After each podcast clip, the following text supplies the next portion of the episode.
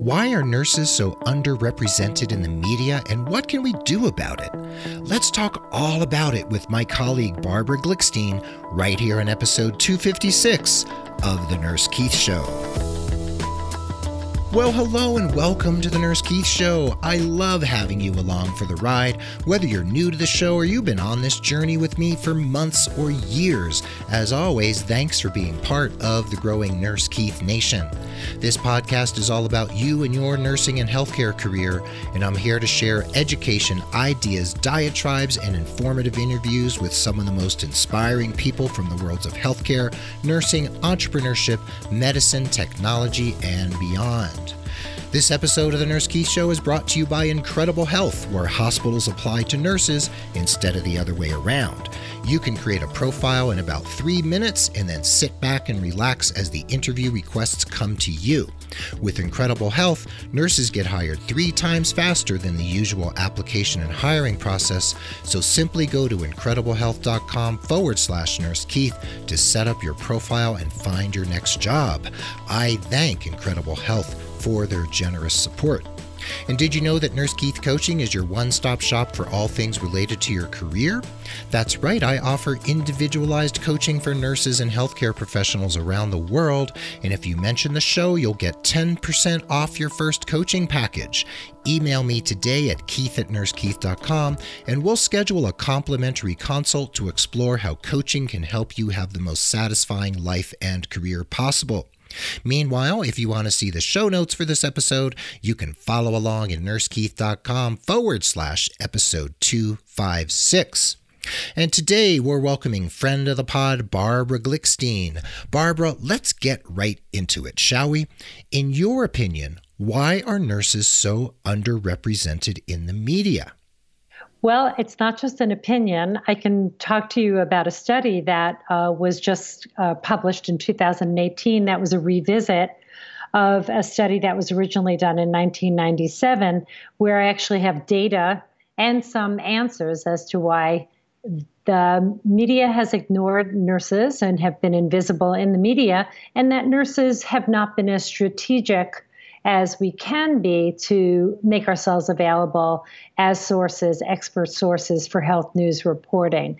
Uh, there are multiple threads and answers to that question, Keith, also including that marketing and public affairs departments in major universities and medical centers throughout the country fail to recommend nurses as experts to health reporters as well as they are not pitching stories from the schools of nursing faculty, doctoral students, graduate students about their areas of expertise to reporters.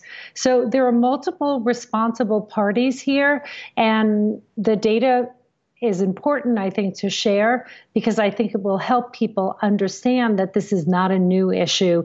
And in fact, an original study in 1997 titled The Woodhull Study on Nurses and the Media Healthcare's Invisible Partner. 20 years later, we basically have not seen enough of a change, or, spoiler alert, any change. I know this is a deep subject and we need to unpack it slowly and carefully um, because there's so many aspects of it. So, the first thing I want to ask though is do sexism or patriarchy play a role here because of the history of the nursing profession as kind of the the the handmaiden of largely a male doctor population? Is that part of the history here? Absolutely. Okay sexism in the media across the board, um, not only in our profession, uh, but the Women's Media Center, which is located in Washington, D.C., every year does a report on women as sources on op ed page, their bylines on front pages. So those are both the female reporters as well as sources, again, throughout the news media, there is a tremendous underrepresentation of those experts. And nursing being anywhere from what do we say, 95 to 97% female, um, this is a question of power and hierarchy, and that sexism exists uh, in the in the media coverage of why nurses are not seen. There are there are biases, and these biases are reflected uh, in journalism. Uh, I think it's also worth noting that we have uh, there were a second phase of our study 20 years after the woodhull study. We added a phase where we interviewed journalists 10 top health reporters across the country and asked them uh, do you use nurses as sources for your health news stories? If you do how has it changed the framing or the the, the delivery of that uh, ability to cover that issue and if you don't, what are the obstacles and why don't you use it? And that was quite telling as well. So, what did those questions or the responses to those questions tell you? What are a couple findings that you would like to elucidate right here and now? Well, first of all, journalists didn't fully understand the range of nurses' roles, our work, and the level of our education. Okay. They they also, when they wanted to use a nurse, uh, on a particular issue, they had a difficult time finding them and, and tracking them down. And as you know, um, uh, Keith, most journalists are on a deadline. Some of them are on a same day deadline, and others may be on a a deadline in a couple of days. So if they can't locate you because you're hidden on the in the digital space, you're not recognizable on in, uh, immediately on either LinkedIn or on the web your own web page, or if you're a faculty member. It's not easy to find you. Then they have to try and locate an email.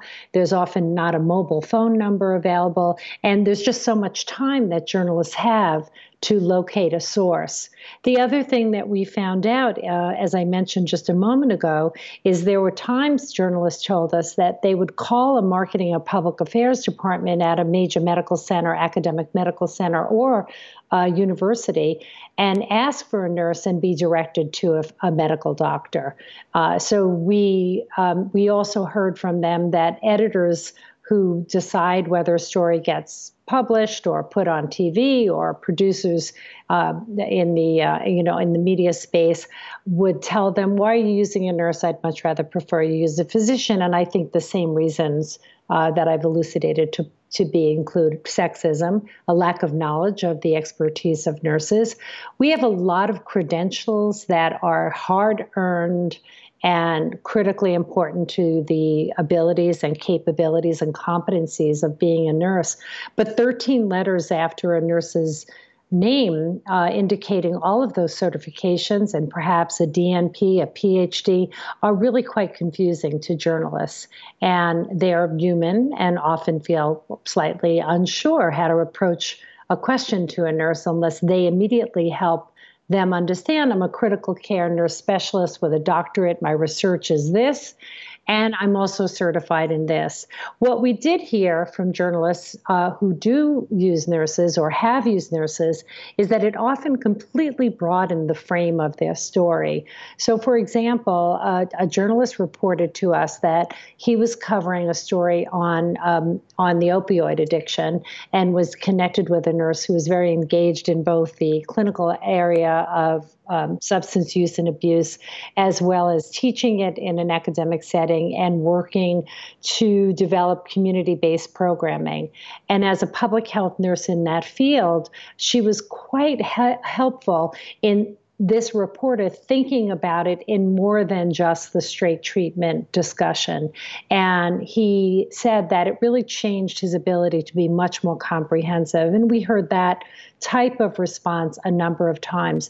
What we, in speaking to one broadcast journalist uh, in who works for National Public Radio, uh, their response was that the scope of practice issue was one that he was reporting on, and through that investigation, he became more familiar with the different types of levels of education and clinical expertise. Um, and then on the other hand, we heard stories like, "Why would I talk to a bedside nurse, I'm not sure that she would have much to add to a story. So there was a stigma and bias um, about what perhaps um, is really not true in terms of what staff nurses and bedside nursing bring to the clinical experience, to health education, to understanding the economics of, um, of a hospitalization on the patient and family. And uh, finally, one reporter uh, who covers health policy and health economics said that he's never spoken to a nurse. Um, for a policy piece or a health economics piece. And he was reminded that a chief nursing officer of any hospital is overseeing the budget of the largest staff in that hospital and most likely has a very good handle on the economics of what it takes to run that institution. So our our research was quite informative. It's given us some strategic goals and approaches, but it also, I think, in those conversations and those 10 reporters, uh, we stopped after 10 because we started hearing a lot of the same response, that we also began to educate health reporters on what why nurses are excellent sources for health news stories. Wow, Barbara. so you all have uncovered a Pandora's box of information or a can of worms, however you want to, whatever metaphor you'd like to use for it. And it seems like we have a long way to go and a lot of work to do. And, you know, I talk to a lot of nurses and many kind of boots on the ground nurses out there working in hospitals and health centers and facilities, et cetera when I talk to them and I ask them about having a social media presence, many of them say, I don't do social media, or, you know, I'm too private, or no, I'm not on LinkedIn because I don't want anyone reaching out to me, um, or I don't want anyone to see who I am and what I do and where I live, etc. So there's a lot of feelings among many nurses I've encountered that being online and having a face out there as a professional is not a good idea. So I've been getting a lot of nurses to begin at least using LinkedIn because recruiters hang out there, colleagues hang out there, and I'm assuming journalists also use it. And I get reached out to fairly frequently by journalists for stories. And I they Google, you know, nurses and I come up. So they reach out to me. And granted, I've been working online for a very, very long time. But for me, it's hard for me to understand how a journalist in 2019 or 2020 would be able to say, I don't know how to find a nurse online. Because if I went on Google and Googled like nurse thought leader or nurse leader or etc., I would immediately find dozens, if not more, people to reach out to. So it seems like part of it is that the journalists just don't know. They don't understand. And you pointed out that they don't get what our expertise is and what all those letters mean. So there's a lot of media outlets out there. So where do we begin and what can an individual nurse do to kind of begin to turn the tide in this, no matter how small that particular action might be? What would she do? Well, uh, if I can, I, I, I want to go down some of the points that you've raised and answer yes. that question. Uh, and I've been doing media training for nurses now over 10 years. My colleague and I, Dr. Diana Mason, who's the principal investigator and co investigator on the Woodhull study, as well as Dr. Kristi Westphaln uh, and the Berkeley Media Studies group, uh, Laura, Laura Nixon, who's not a nurse, um, as well as two colleagues. She, they did the scrubbing of data on our study and helped with the analysis. Mm. And my experience in media training and working across uh, levels of um, both education, clinical expertise, faculty, thought leaders, is that we do have the leaders of the pack, and they're the ones who are out there, they're active on all the media platforms, social media platforms, and see it as part of their professional work. Then I also have had, with respectfully, that there are people who will never go on Twitter or who do not want to have a LinkedIn profile. Mm-hmm. And I would suggest that it's not a moral issue, but it's a questionable um, concern given that anybody who buys anything online has a profile that's already been adapted by what they're purchasing purchasing. And we could talk about safety and privacy probably for an hour, but we'll just put that aside for a moment. Yes, we could talk about that for an hour. And and there are reasons that people either would not use their real name or profile um, and keep something professionally aside from private or vice versa, just do something professionally. And I have never taken that position, but I have chosen to be um, probably like you, very much engaged in um, media engagement for very for quite a while now. So, having said that, um, for those who were in the leader of the pack, we're really excited and we want to join you always and move these issues forward, particularly when it has to do with advocating on behalf of patients, families, and communities. For those of you who are curious and are listening, I'm going to speak to you next and suggest that that first important move, um, I think what Keith said, is to really develop a LinkedIn profile. And you get to write your own biography. You get to put up there what publications, maybe what interviews you've already done, or um, what your interests are at a minimum, you should have a LinkedIn profile. And what journalists, um, what when I mentioned, and, and as reported in our study, when a journalist Google's your name and you don't come up as who I may have recommended that journalist to call you and re- and and interview you, and your name is down on the bottom of page one or on the top of page two, and it's a poorly described, uh, not updated profile they're going to wonder why did Barbara Glickstein suggest this nurse in palliative care and hospice when she hasn't published on it recently. She's not it's not really clear to me where she's working, if she's still working where she was working in 2002. So the first thing I recommend in my media training on the area of branding and how one puts themselves out there is to Google themselves and see are you creating the profile that reflects who you are and your expertise and your background, or is someone else doing it? And if someone else is doing it, are you happy with the way that you are being represented in the digital space? So, LinkedIn is probably the most, um, I'll use the word benign for lack of a better word at the moment, the most um, you're in control. Now, whether or not you, everyone who then wants to follow you or be connected with you, you choose to do is really a personal decision. There are many people who want me to follow them or be connected to me, and I have no idea who they are or why they want to. We don't seem to be in the same space of healthcare and advocacy and um, patient, you know, patient issues and political health policy issues. Um, sometimes I just ignore it or I delete it. Other spaces, um, again, you know, getting your toes wet. Sometimes people say, I just lurk and I don't post anything. Well, that's the beginning. You can see that um, it's a place where you can make connections and network. So that's in response to your first two points. And and whether, whether journalists can find people by just googling thought leaders i want to tell you that they may get the name of that person and that you're easy to find because you have a high profile uh, in the digital space. But if I recommended someone who's doing incredible work on youth and incarceration and health issues, and their research is excellent and that could be found, but then you can't find a phone number for them and you're on deadline, you're going to move on to the next person because many people don't get to their email to the end of the day. So, my other recommendation for those um, interested in being easier to find or who may not want to be found but have an area of expertise and colleagues who are trying to build their profile to be a source for health news, make an agreement with those colleagues in that same area of expertise, that you will bump that reporter over to a colleague and you have permission to share their contact information. You may be getting on a plane to go on that very, very well deserved vacation or in the middle of taking care of a patient. And the first question you should always ask a journalist when they reach you is Are you on deadline?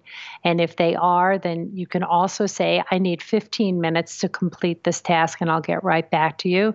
Or they may say, Hey, I'm on deadline, but it's not till Friday and then schedule something with you. But your first question should be Are you on deadline? Uh, and that will help the reporter know whether or not you will be available either in 15 minutes or later that day or the next day. And finally, what else can nurses do, or not finally, is for those of you who are really interested in media after you've Googled yourself to see how easy it is you are to find or not, and then fix that. Uh, if you are working at um, an institution, you may want to be sure you visit with the Marketing and Public Affairs Department, schedule a meeting, and say, I'm interested in being available to the media. Here's my area of expertise. Do you offer any media training? Is any media training offered at the place of work uh, or where you're being educated currently. You can find out whether or not there is media training so you can feel more confident about framing and messaging, which is a skill that um, can be learned and then um, become better at with each interview. You can create your own blog. You can start putting your name and expertise out there. So there, the, it requires an action as well as a as a, a wish um, to implement some of that action. I know everyone's really busy, and these would be things that you would have to find time to do. And again, being being part of the media landscape, I find helps me maintain relevancy. I find it very exciting. I'm very careful about evaluating the media sources and checking my sources to be sure that this is something I'm going to share or um, or question uh, in terms of validity and, and, and whether or not this is a piece of information I should be sharing without being sure that it's from a good source. So, media competency, whether it's media analysis, media readiness for interviews, or supporting media uh, that is advocating on behalf of not only the profession, but on positions that we stand for as ethical professionals, as the most trusted profession, and as people who are, you know, as we say, uh, with uh, people and their families who are facing health issues and health crises 24 7. So, our knowledge and our ability to communicate are two skills that are needed in the health news space. Barbara, you you're brilliant. And this this information is so important and the way that you frame it and articulate it is just spot on. So you're speaking my language. And oh, we're going to take a really quick break. And when we come back i want to talk about the world health organization and the year of the nurse and florence nightingale's 200th birthday in 2020 and also about what you do and barbara glickstein's work as a media strategist and what people might find when they Google you and what they find. Um, what do you have out there on the world? I want people to know about that. And I want to talk a little bit more about the Woodhull study, the revisit of the Woodhull study. So we'll be right back for the second half of episode 256. So now we're going to take a pause for the cause for just a moment.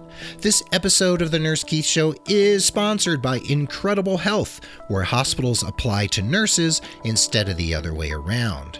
You can create a profile in about three minutes and then sit back and relax as the interview requests for permanent jobs come to you. With Incredible Health, nurses and nurse practitioners get hired three times faster than the usual application and hiring process of 90 days or more, and you have access to their support team who help you every step of the way. On average, nurses who get hired through Incredible Health receive a 17% pay increase and a 15% decrease in commute time. They work with more than 200 academic and community hospitals across the country, including Stanford, Baylor Scott and White, and Cedars Sinai. If you're seeking work in California, Florida, Texas, and Illinois, sign up right now. And if you're in another state, Check back every month as more states are being regularly added. And if you sign up at incrediblehealth.com forward slash nurse Keith, you'll receive your choice of a Tiffany necklace or Bose Bluetooth speaker once you accept a job offer. I thank Incredible Health for their generous support and remember to head on over to incrediblehealth.com forward slash nurse Keith. Please consider becoming a patron of The Nurse Keith Show, just like other listeners who value the show so much they want to give just a little bit each month to support the work we're doing here. When you pledge, you not only get the satisfaction of helping produce and support the show, you also get some pretty cool premiums and gifts directly from yours truly. Just head over to patreon.com forward slash nurse Keith to read all about it. That's P A T R E O N dot com forward slash nurse Keith. Finally, if someone you know could benefit from career coaching with me, consider referring them. And if they become a paying client, you'll receive credit for an hour of coaching with me, and there's no expiration date on that credit, so you can keep it in your back pocket until you need it most. And remember that you refer as many people as you like and can continue to earn coaching credits. What a deal!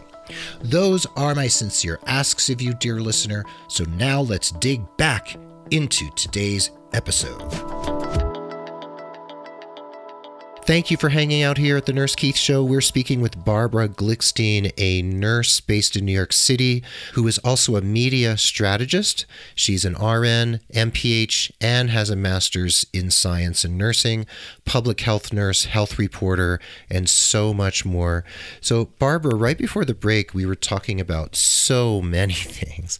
And what I wanted to jump right back into was this whole notion of an online presence. And I do LinkedIn coaching. I teach nurses how to use LinkedIn, and many often say, "Well, I don't want to do that," or "or I'm afraid." And it is a fairly benign space, as you said in the first half. And sure, there's people out there fishing for clients and all that stuff. And I ignore or reject a lot of invitations to connect because there's, like you said, people like, I don't need to be connected to a used car salesman in Perth, Australia, right?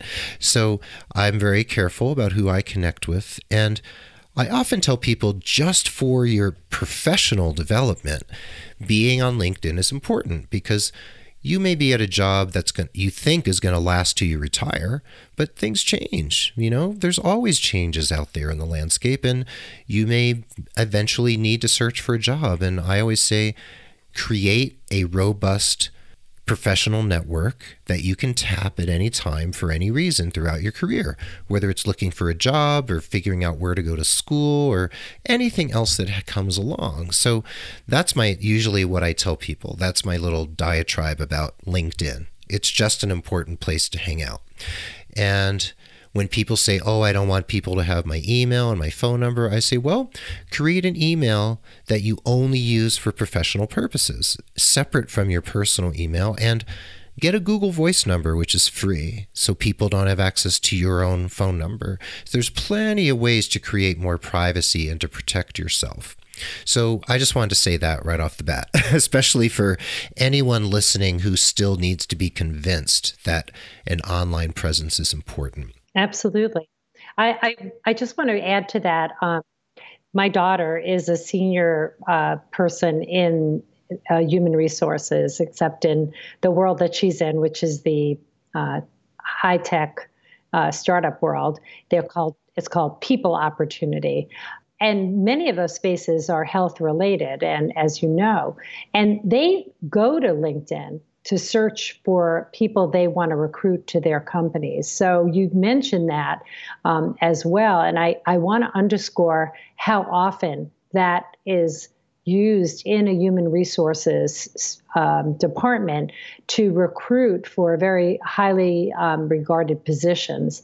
And I think we're uh, we should not only assume when searching for work that it would be hospital based HR uh, system. Some incredible appointments by nurse colleagues are now in the startup world where their contribution to the development of social uh, software, to applications, has been critically important and highly respected and highly paid. So it's another area where we are. Uh, in. And if anybody listening has an interest in technology, I would urge you to make sure you have a LinkedIn page uh, although I'd, I'd encourage everybody to have a LinkedIn page. LinkedIn's more like a website now, even than a just a platform for your name and, and address and resume, etc. You can stream your if you're on Twitter, if you have an article, you can share on there. So it has it's a multi multi um, media platform now, and and and could be just one space that you visit in your busy lives. Exactly. And social media is a great place to keep your finger on the pulse of what's happening in your specialty or anything else you're interested in. And right, LinkedIn, you can it's like having your own personal website and I always say it's like a resume on steroids. So you can have recommendations, endorsements, you can you know follow certain companies, you can highlight your dissertation or an article you wrote, or you can write your own articles right on LinkedIn. They have a native uh, publishing platform. So, you know, we could talk about this for hours too, and my audience has heard this before. but yes, it is important. And for you, your online presence is very strong, similar to mine. You're at barbaraglickstein.com. You're also on Facebook, Twitter, mm-hmm. and LinkedIn. So you have a fairly broad presence as well. I do. I'm mainly using Twitter. I'm on a bit of a hold with Facebook based on some political things that are happening right now with Facebook. Mm-hmm. So you can find me on Twitter at B Glickstein. I encourage you to follow me and I'll um, follow you back and we, we can share the world of Nurse Twitter together. Mm-hmm. Yeah, and there's a lot going on out there. I've met business partners on Twitter, so you know, stranger things have happened. Um, and I've made tons of friends on social media and have really broadened my world, and that includes journalists, reporters, recruiters, all sorts of really cool people. So, mm-hmm. circling back to the Woodhull study and what you've seen in terms of why journalists overlook such an enormous, rich resources of resource of nurses out there in the world. When we have this online presence and when we're open to these sorts of questions that come our way or submissions for our opinion, it's it's important that we realize that we're representing ourselves and also the profession at large, right? Mm-hmm. So how do we how do we reconcile when, say, we're talking to a journalist and we have a certain personal opinion, we are concerned about how our employer might view that. And a few minutes ago, you recommended speaking to the marketing department at our employers um, in the HR or whatever. So, what do we say to an employer? And I know you mentioned this earlier, but I want to dig a little deeper. And how do we make sure we're not doing anything that will endanger either our reputation at work or our job? What do we do, and what's the strategy there? Uh, that's an important point, and I respectfully understand that a lot of institutions put the fear out there of how dangerous or potentially dangerous the use of social media is. If you are employed by uh, whatever institution you're employed by, at this stage, um, I would say probably not so much so when I went on Twitter 10 years ago, um, people are. Um, most institutions have what's called a social media policy. And I would recommend that if you don't know it, that you find it out. And that would be the first step in terms of what you would be concerned about in terms of how uh, the guidelines from your institution. I would also suggest that you have a right to be a citizen and a separate licensed uh, individual in the world as a citizen with free speech. And you can choose to be interviewed and not have your affiliation mentioned. Um, I would think that through. Um, however, that is something that I've done in the past, and I have chosen not to speak as a employee of the institution I worked for. I wasn't uh, disrespecting or reporting on anything going on at that institution, but the interview was one that was uh, asked of me separate from my particular work at that time. Having said that, um, it strengthens who you are by you mentioning your affiliation, and probably most people are proud of their affiliations. Um, I would leave that up to you, but first and foremost, find out when you're asked by a reporter. Uh, if you are available for an interview, if they haven't gone through the public affairs department or marketing department and they are asking you to speak as a uh, as a, an employee of X institution, you really do, you are responsible to call the marketing and public affairs department and let them know that they've been, you've been approached by this journalist from the Wall Street Journal, New York Times, Washington Post, local regional paper.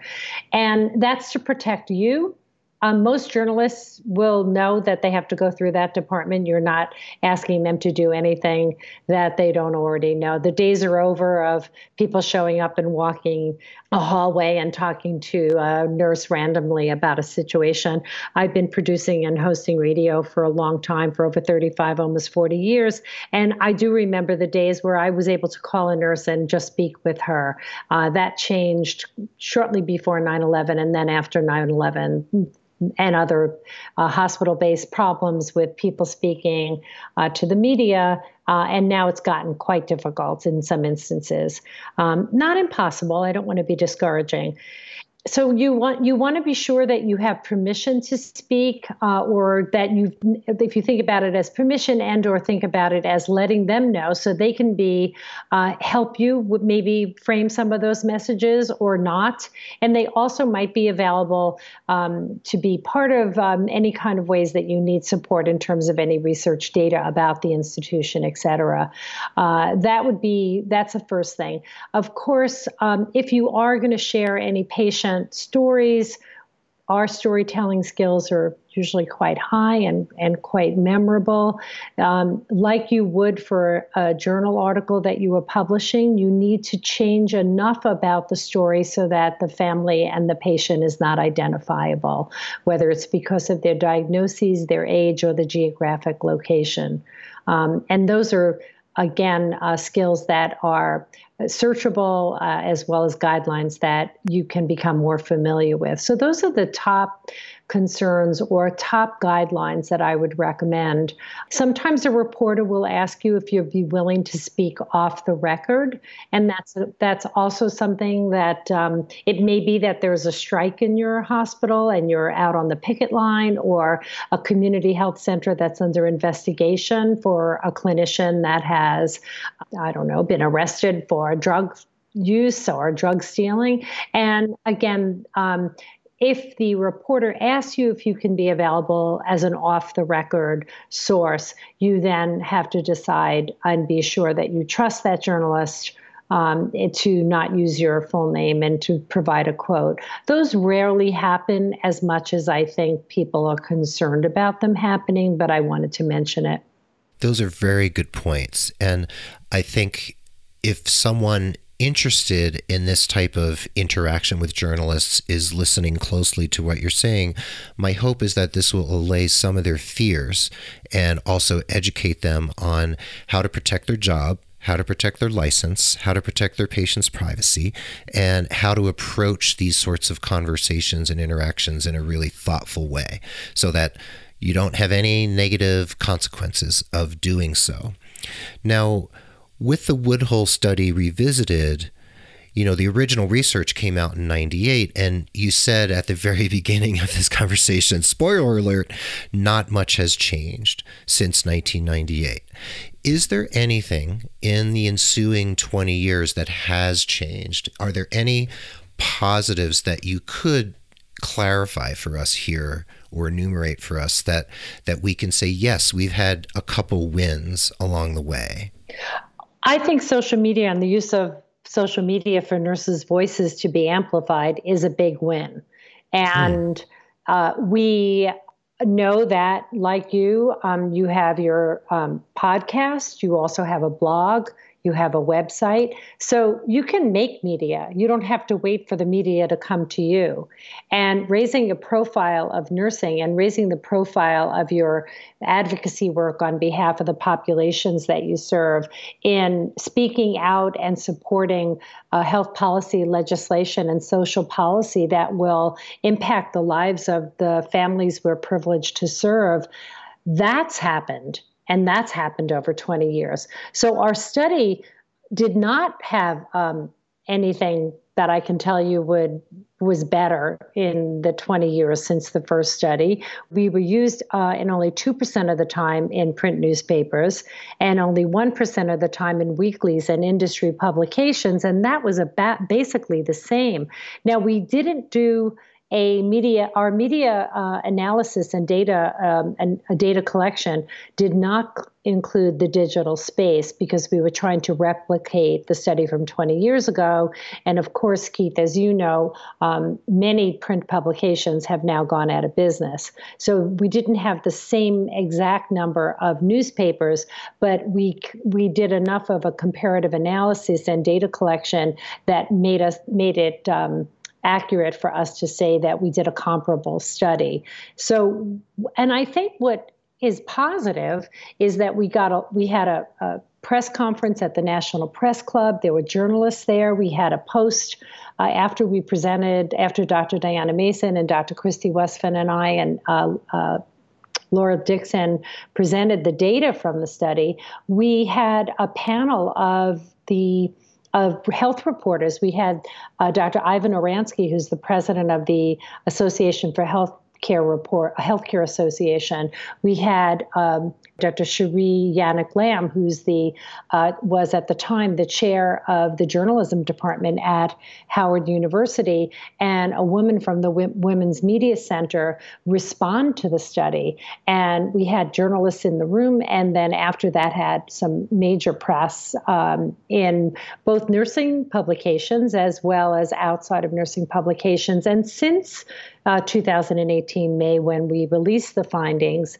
Th- those on the study as have been speaking about it nationally and internationally. I was in Singapore at the International Congress of Nursing and presented the Woodhull study findings um, at that Congress in this past July in Singapore. And in addition, as a reporter myself, I've had a panel at the Association for Healthcare Journalists in May of this year about diversifying sources in news media that I spoke to the issue of health um, of nurses as well as other healthcare providers because I think that democracy demands that we hear more from uh, people in social work and physical therapy and occupational therapy and our colleagues in other disciplines within the healthcare system because their frame and their information and their knowledge is also missing from the public's understanding of each one of their roles in caring for, preventing, and managing chronic disease. And I believe that democracy and journalism is about democracy and diversifying voices, not only in terms of health disciplines, but in terms of gender identity and race and culture, is critical to democratizing journalism further. Mm, the democratization of journalism. I love that. And, you know, I became a nurse in 96. I started blogging around 2005. So I was one of the first nurse bloggers out there. And it was kind of the Wild West. We didn't know what we were doing. and yeah, that was just became my my soapbox for talking about whatever I wanted to. And yes, there we the democratization of media and journalism I think has been to some extent created by this online world where anybody can become a, a citizen journalist, which I think is wonderful. Uh, mm-hmm. There's slippery slopes involved there, of course, but there is a lot of great stuff happening out there. And you know, as we head into 2020, the World Health Organization designated Year of the Nurse and Midwife. And that is basically in honor of the 200th birth anniversary of Florence Nightingale. So, do you have a specific strategic plan for 2020? Are there some things afoot that you're allowed to share right now that might be happening? Or is there anything you want people to keep their eyes and ears open for as 2020 moves along? Sure. Well, first of all, I think that people should be following this on the International Council of Nurses website. Um, there have been updated news briefings um, that are important globally, uh, recognizing already some of the ways that nurses have been critical to mental health, to the substance use and abuse issue globally. And I think that in be one of the ways that the Year of the Nurse and the World Health Organization is proposed that this year be elevated in terms of its recognizing nurses and nurse midwives is that we be more visible. So everything we've talked about so far on your program today, Keith, is representative of what needs to be done to prep for 2020 and to be engaged in 2020 and to elevate and raise the role that nurses play throughout the world in so many different ways, nursing the community and nursing the world.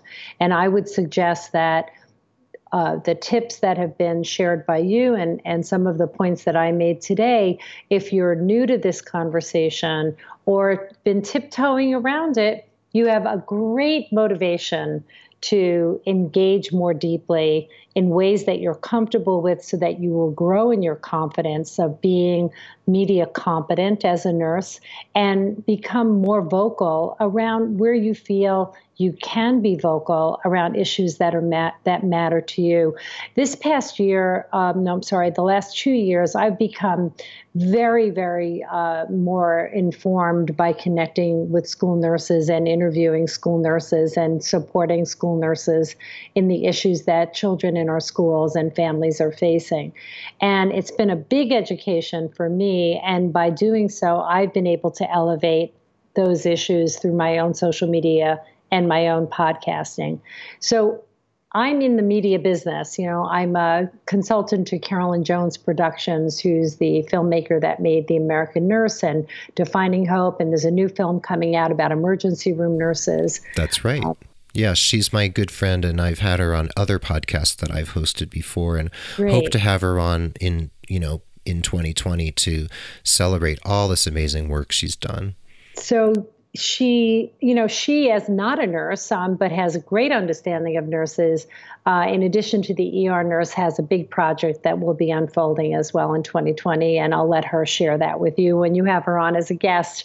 The idea being that, um, you know, my work is in media, like your work is in media, but all of it comes through my lens as a nurse.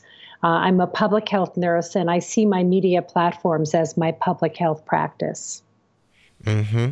Yes, it, it is public health because we're reaching members of the public, and journalists and reporters are part of that public, right? That's, that's so, right.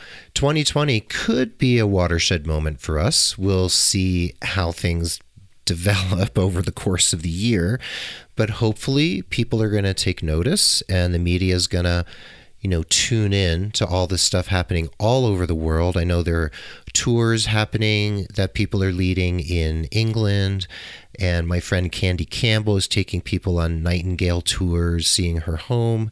You know, there's plenty of stuff happening. And I'm I'm assuming the World Health Organization will be very active because they're the ones who actually called for 2020 to be the year of the nurse and midwife. That's so right. tuning into the WHO would be a great place to start because they're going to be putting that information out there and we can all tune in. Now, you mentioned Carolyn Jones and Defining Hope in the American Nurse and her new uh, film that's coming out that's going to be about ER nurses, and mm-hmm. she is really a champion of nurses, I must say. And we I've helped screen both of her films here in Santa Fe over the years, so I'm very very fond of their work and have met with her and her team in Brooklyn when I've been in town. Great. So aside from films, social media, nurses making themselves available to the members of the media, you know, reporters and journalists. Is there anything else that we haven't discussed that you'd like to say before we wrap up? I like to ask nurses what they're passionate about. And I don't mean that it only has to be about their work every day in nursing. Mm-hmm. And the reason why I like to ask them that is if you aren't already somehow organizing in your community and representing nursing in that way, whether it's at your um, place of worship, your local community garden, your community board, but you're really passionate about bicycling and you mm-hmm. really think the roads aren't safe for bicyclists in your town or city, then I want you to think about going to the next community board meeting or the transportation meeting at your council and standing up and saying, I'm a registered nurse or I have a doctorate in nursing or I'm whatever however you introduce yourself, and say, I'm also a bicycle rider, and these roads aren't safe, and I really like to work to make them safer for every person who jumps on a bicycle and enjoys the beauty of feeling like a 10 year old on their bicycle, mm-hmm. who feels younger on their bicycle, who's exercising in a way that makes them feel good, as well as um, to do it in a safe way. So find your pet, whatever your passion currently is, the next time you have a chance to connect that passion to being a representative as a nurse to that passion, do so and be sure to first identify yourself as a nurse. This is another way our movement of helping the public better understand who nurses are and what we do. And it takes place everywhere we go. So it can take place at the local school level where perhaps your children or grandchildren are in school, to your place of worship, to your council uh, committee meetings or your local community board. And I think all of these movements will help better educate the public. And then there's going to be a journalist in one of those rooms who's going to come up to you afterwards and say, Hey, I, I'd really like to interview you about bicycle riding and safety. And you're an ED nurse, so I understand you're seeing firsthand the amount of people who come in with head injuries from not wearing helmets or mm-hmm. et cetera, et cetera. So you get my point. Um, but do it in your passion so that while you're doing it, it's another part of you that gets to grow and develop as a media competent person. Well said. And since we are the most trusted profession and seen as the most honest professionals in the country year after year in the Gallup poll, then when you say you're a nurse, people listen because even though they don't necessarily understand what we actually do and the extent of our scope of practice and all the specialties and education that's involved, still you say the word nurse and it has holds a certain cachet, especially in this country and I think other countries as well. So there's saying you're a nurse inspires a certain level of trust and and often um, admiration because everyone almost everyone you talk to has some story to tell about a nurse and how they helped a member of their family. Exactly. So they're we're everywhere. You know, we are. Someone told me the other day that we're actually the largest profession, not just the largest group of professionals in the healthcare space. So whether that's true or not, we're we are everywhere. We're legion. Google it. Google it. You can Google it. Google it. Let me know what you find. So Barbara, people can find you at barbaraglickstein.com and Glickstein is G L I C K S T E I N. That will be in the show notes at nursekeith.com forward slash episode 256. We'll have a link to the Woodhull study, the Woodhull study revisited, your Facebook, your Twitter, and your LinkedIn profile and your lovely headshot and your bio so people can read more deeply about what you do. And I recommend that everyone check out your website and your online presence because it's very very uh, very impressive. And now in terms of your your podcast should people find that on your website or should they find it in their podcast app that they use or both uh, it's available on both. It's HealthCetera. That's one word. H E A L T H C E T E R A. That's right. HealthCetera. So plug that into your your iTunes. Plug it into any podcast app you use, and make sure you check out Barbara and hear what she has to say because there's a lot of important information out there. So Barbara, thank you. You are amazing, and I can't wait to continue to develop our relationship and have these conversations over time and have you back on the show. Well, there you have it. Thanks for listening to episode 256 of The Nurse Keith Show. And those show notes again are at nursekeith.com forward slash the word episode and the number 256. I hope you feel uplifted and empowered from this episode. And I encourage you to take some of these inspired actions that Barbara and I have elucidated today. And if you head over to nursekeith.com to the resources drop down menu, you will find jobs from ZipRecruiter and Relode and other organizations. You can even register and get free ACLS PALS or BLS certification for your first time around getting or getting renewing those certifications. There's plenty there for you to check out. And you can also read about my coaching packages and what I offer as a career coach for nurses and healthcare professionals. The Nurse Keith Show is expertly edited and produced by Rob Johnston, and Mark Cappy is our stalwart social media ringmaster who keeps the social media wheels turning in the right direction. So be well, dig deep, seek joy, keep in touch. This is Nurse Keith saying adios until next time from beautiful and slightly chilly Santa Fe, New Mexico, and the wonderful Barbara Glickstein bidding you adieu from Soho, New York. Soho, Manhattan, New York City. Well, Barbara, thank you, and we will catch everyone on the flip side.